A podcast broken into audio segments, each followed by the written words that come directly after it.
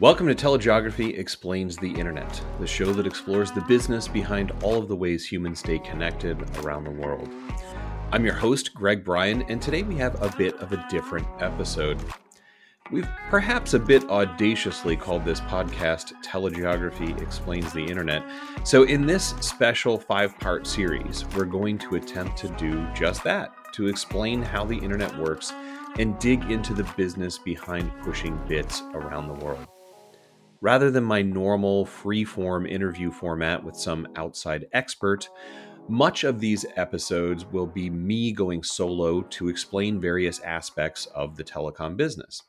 And in each episode, I will seek the help from some of my colleagues who are experts in the area I am covering in that episode. But our goal here is to pull back from maybe the day to day jobs that many of you have and highlight the nuts and bolts of how the whole industry works together as a broad ecosystem. It may be an overused word, but it's really the best one to describe all these different parts that work together. So, my hope is that you might save these episodes for reference, uh, pass them on to friends or colleagues that, that want to know more about telecoms or how the internet works. So, to give you a quick preview before I jump into episode one here, uh, we've broken out five episodes, each answering a different question. So, this episode is How Does the Internet Work? Next, we'll talk about what is the transport network.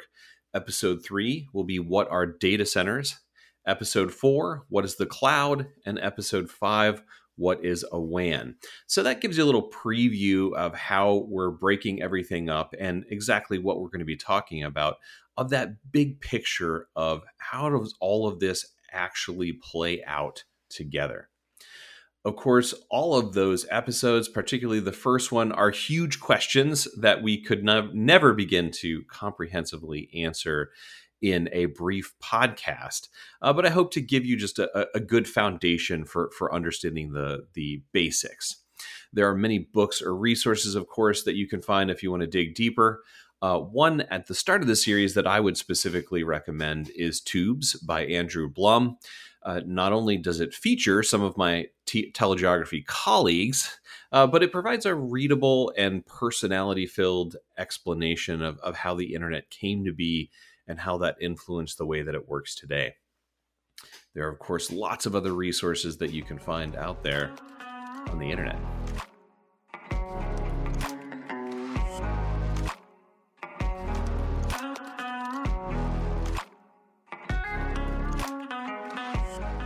All right, so let's dive into our question this week. How does the internet work? When I started thinking about this, um, really the question that we want to ask is how does data move from one computer to another? And I'm not going to go into the whole long history, like I mentioned before. You can read books about that and and understand uh, all of the roots of this, and that's helpful to understand some of these things. Um, but I want to focus on you know what we call the internet sort of today and what's actually happening when you use it.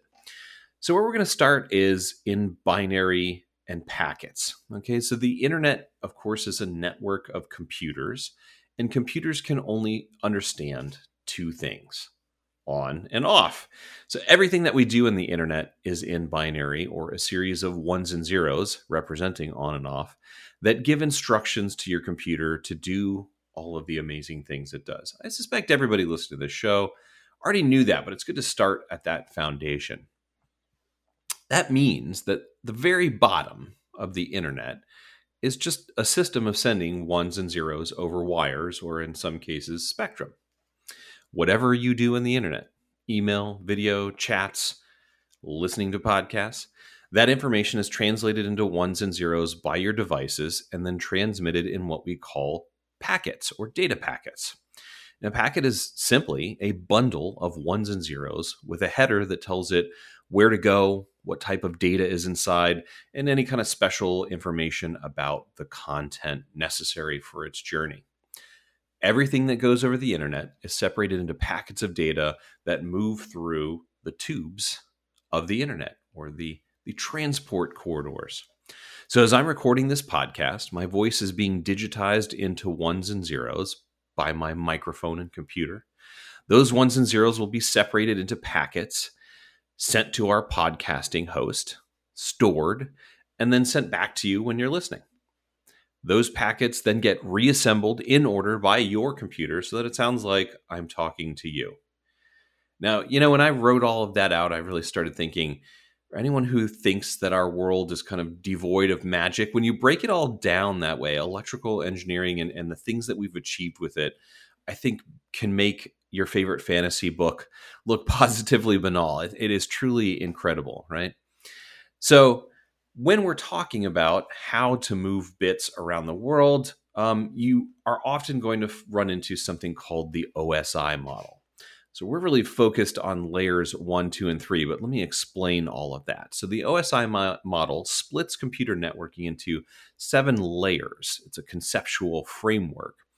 And like I said, we really focus on layers one, two, and three, which are called the physical layer, the data link layer, and the packet layer. In practice, uh, in my experience, people in the internet industry rarely use these actual names, but simply call them layers one, two, and three. So let's talk about each of them very briefly. And again, I'm giving you a really quick, high level version of all of this. You can dive much deeper and get much more technical than I have the ability to, to discuss here. But this will give you an idea of, of why we break all these things out this way and, and what it means for how the internet works. So, layer one is the layer where the physical transmission of data happens. So, in other words, whatever the medium, that could be fiber optic cable in, in many, many cases, copper of some kind, that you know, twisted pair, coaxial, uh, uh, Ethernet cables, or spectrum if it's going through the air. This is where the bits are essentially turned into light in order to travel from one place to another. At layer two, a network establishes a connection between two specific nodes on a single network. So, of course, during its journey, your data is going to go across possibly very, very many nodes. Uh, many folks in the telecom industry, in my experience, use layer two interchangeably with Ethernet. Although I should point out there are other layer two protocols. So, layer two and Ethernet um, are not exactly the same thing. In other words, uh, Ethernet is layer two, but layer two is not necessarily Ethernet. Now, if you are like me, over the age of 40 or so, you you are likely familiar with a Cat 5 or a Cat 6 cable, also called an Ethernet cable, that was once directly connected to your computer uh, to connect it to the LAN or local area network. And Ethernet originally was a local area network technology. I'll get more into that in a later episode, in the transport episode. Um, but just you know, real quickly here, for a long time, Ethernet was a LAN technology, and then carrier Ethernet was developed to, to use it over long haul transport. But in terms of the internet, Layer 2 uses frames, which are containers that hold the data packets we will talk about in Layer 3. Uh, this is also the layer that hosts MAC addresses. You've probably heard that term before. That's just uh, the way to identify uh, individual devices connected to a network.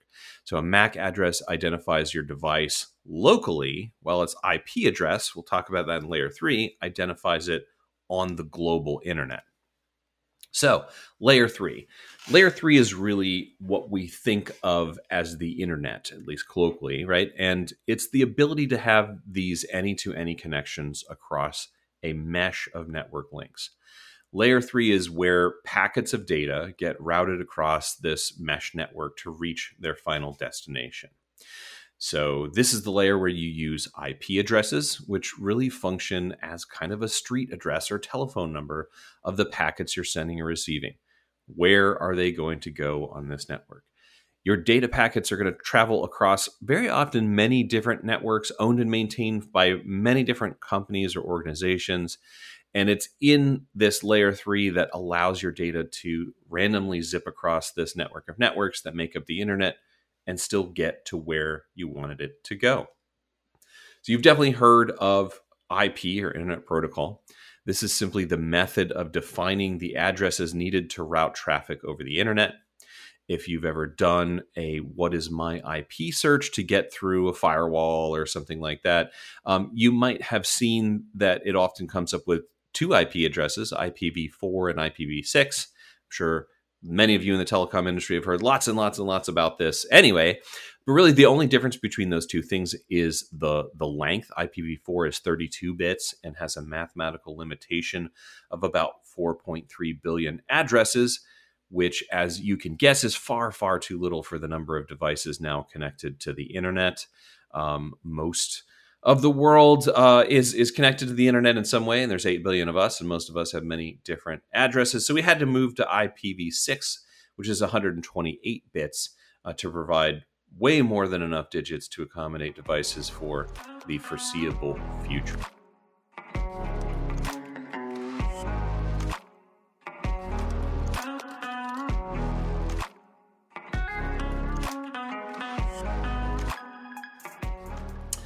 So, the internet is a network of networks.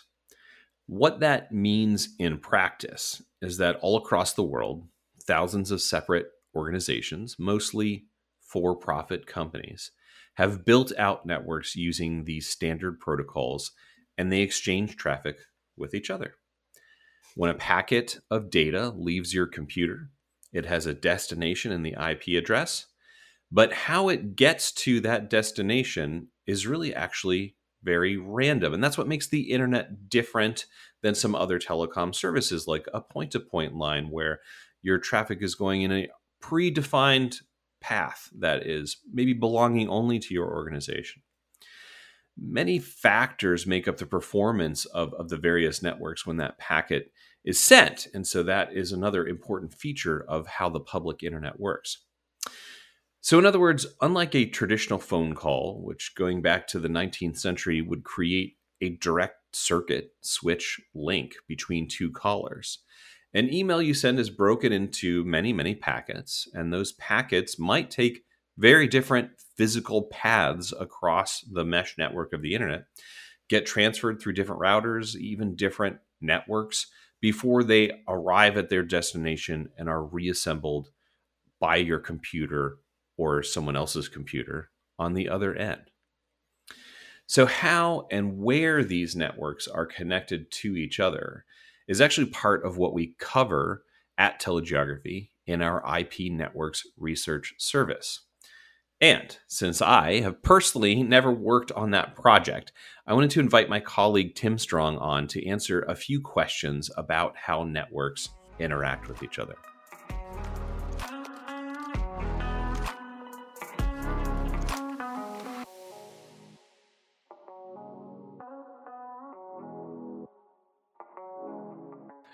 Welcome back to the podcast, Tim.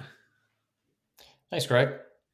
All right. So, as I've been explaining, I really wanted to break down exactly how the internet works. That gets a little bit outside of my research areas at telegeography, or a lot, really. So, I wanted to have you on um, so that I could ask some of these more detailed questions that uh, that I just don't deal with very often. So, thanks for doing this. Sure. All right. So, first, I just want to talk about how traffic actually moves around the network where we've been breaking it down to the most basic levels. It's just how do bits move across the network? Yeah, that's a great question to start on because uh, I don't know if you meant to or not, but it really gets to the heart of what the internet actually is. You asked about how traffic moves around the network, as in singular. But in fact, there's no single monolithic network.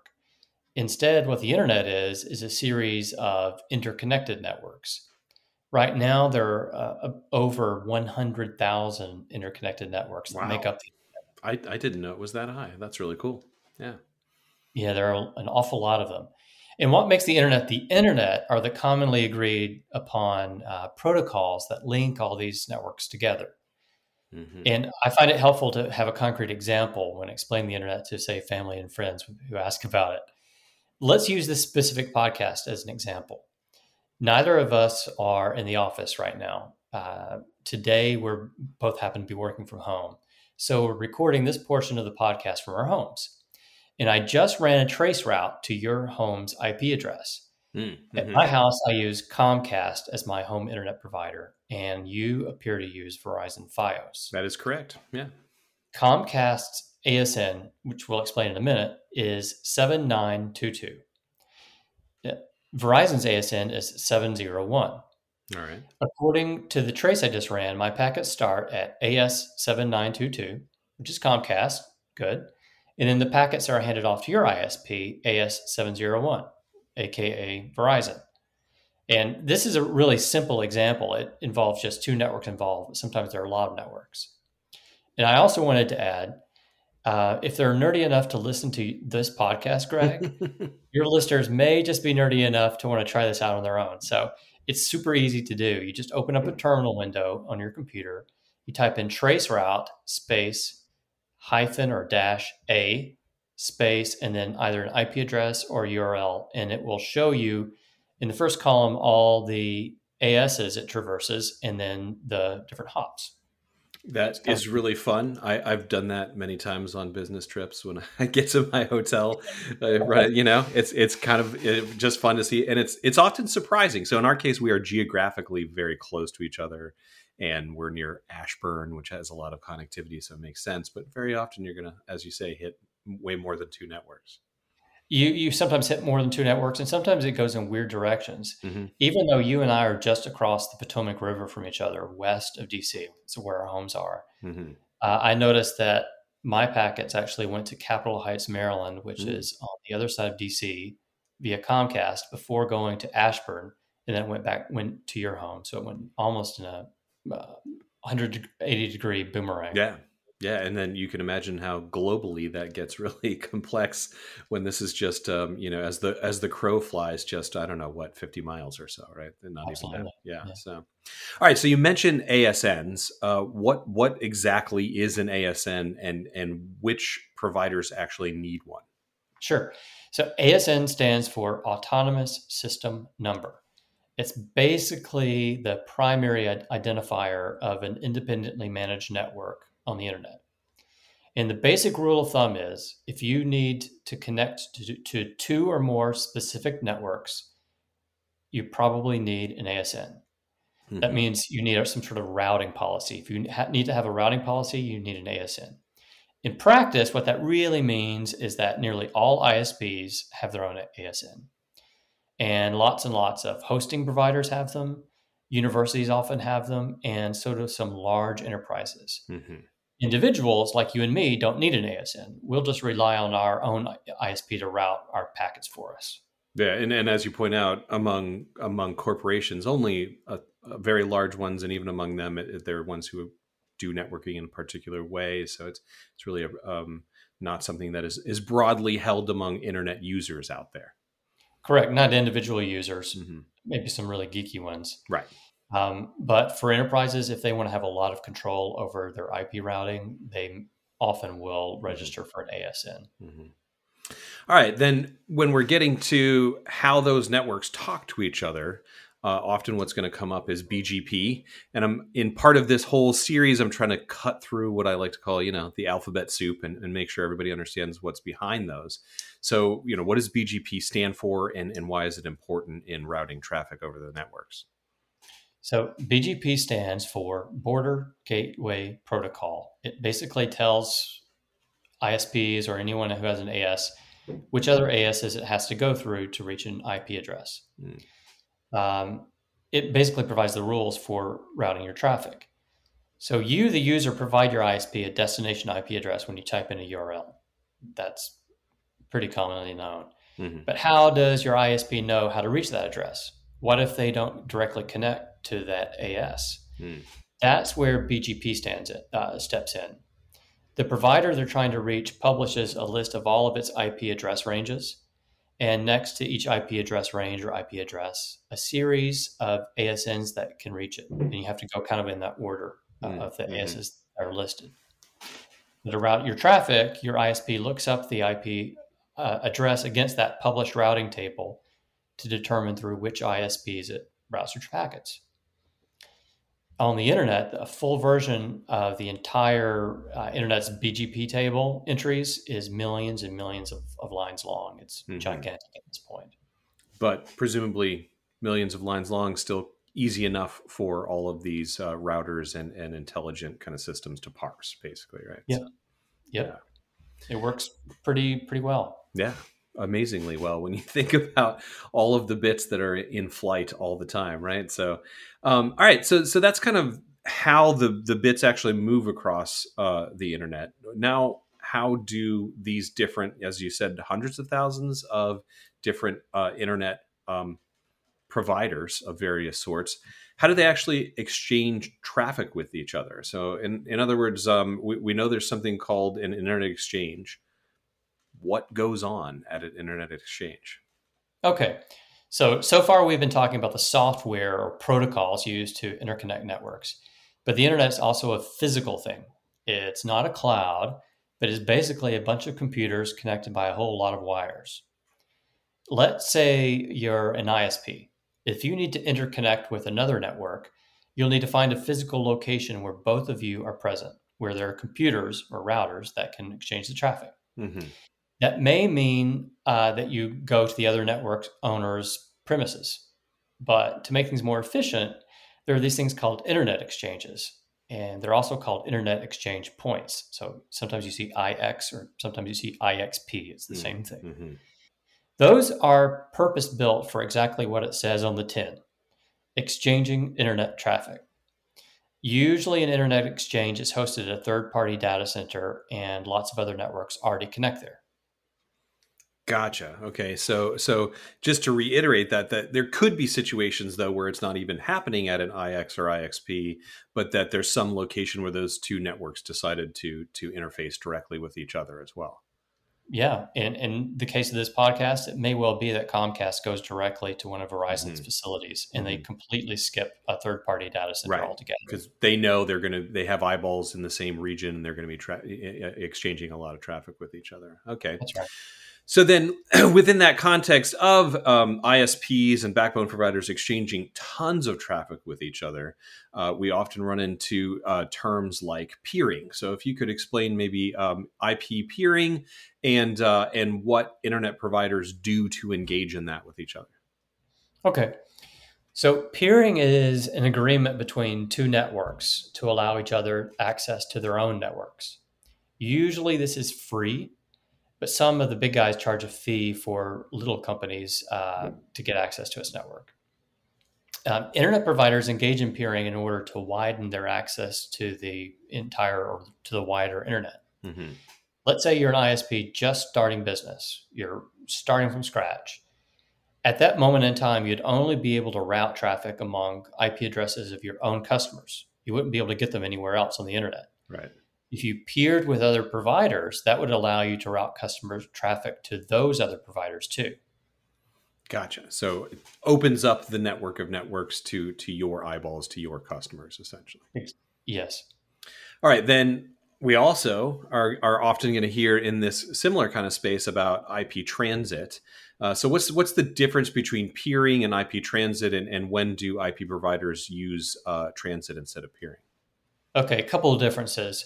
One is IP Transit is a paid service. Mm-hmm. As far as I'm aware, it's always a paid service. Mm-hmm. The other thing is if you buy IP Transit, the provider of the service will give you access not just to its own network, but also to the networks of its other customers and peers. Mm-hmm. Now, usually, the price for IP Transit is quoted per meg. I know you're a huge fan of that movie. it's it's really well done. I agree. Uh, Oscar quality. Uh, but here we're talking about megabits per second, not right. the chart. Um, so price per megabit per second. The way that works is that you will bring your traffic to a specific geographic location, like uh, some agreed upon data center or internet exchange. Right. And then there you commit to a certain traffic level. You'll be quoted a price per meg. That's the price you'll pay uh, your IP transit provider each month. For example, a price of 20 cents per meg on a GigE port, so that'd be one gigabit per 2nd mm-hmm. would be $200 per month. That's because uh, a GigE is 1,000 times larger than one megabit per second, and 1,000 times 20 cents is $200. I double check the math. Yeah. yeah. yeah. At least at least we kept it simple there. I, I, should say I remember a time when when IP transit was was often in dollars. It was very easy to, to figure out. Then it's gotten much more cheap over the years, and it's now in fractions of cents in, in some cases, right? So yeah, it is a little bit more uh, uh, difficult to calculate. But that was excellent, Tim. I think that cleared a lot up for honestly for, for me and, and will fit in well with uh, what the story I've been trying to paint of the internet here. So thanks so much for the help. You're welcome. It's really boring. Oh wait, Jay will fix that post. Yeah. Uh, I think everybody everybody listening here uh, kind of wants to know how this works. So now they know a little bit more. No, it's actually pretty cool. Yeah. Cool. Thanks, Tim. Thank you, Greg.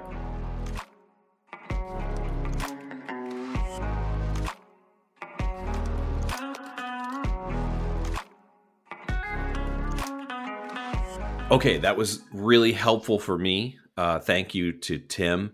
But before we wrap up, a quick word on other internet protocols.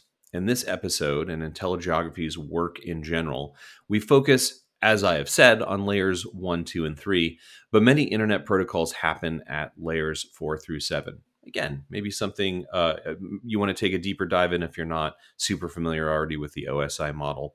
But just real quickly, uh, I'm not going to talk on this series about things like TCP, FTP, HPPT, or any of the other numerous alphabet soup combinations that explain exactly how data are transmitted. Our task in this five part series is really to talk about the physical infrastructure of the internet and, and the business around pushing bits through it. But that, of course, is a fascinating topic and one for which hundreds of resources are available if you want to take a deeper dive, of course. So, to wrap this up, I thought it would be fun to have a little example to illustrate how the internet works.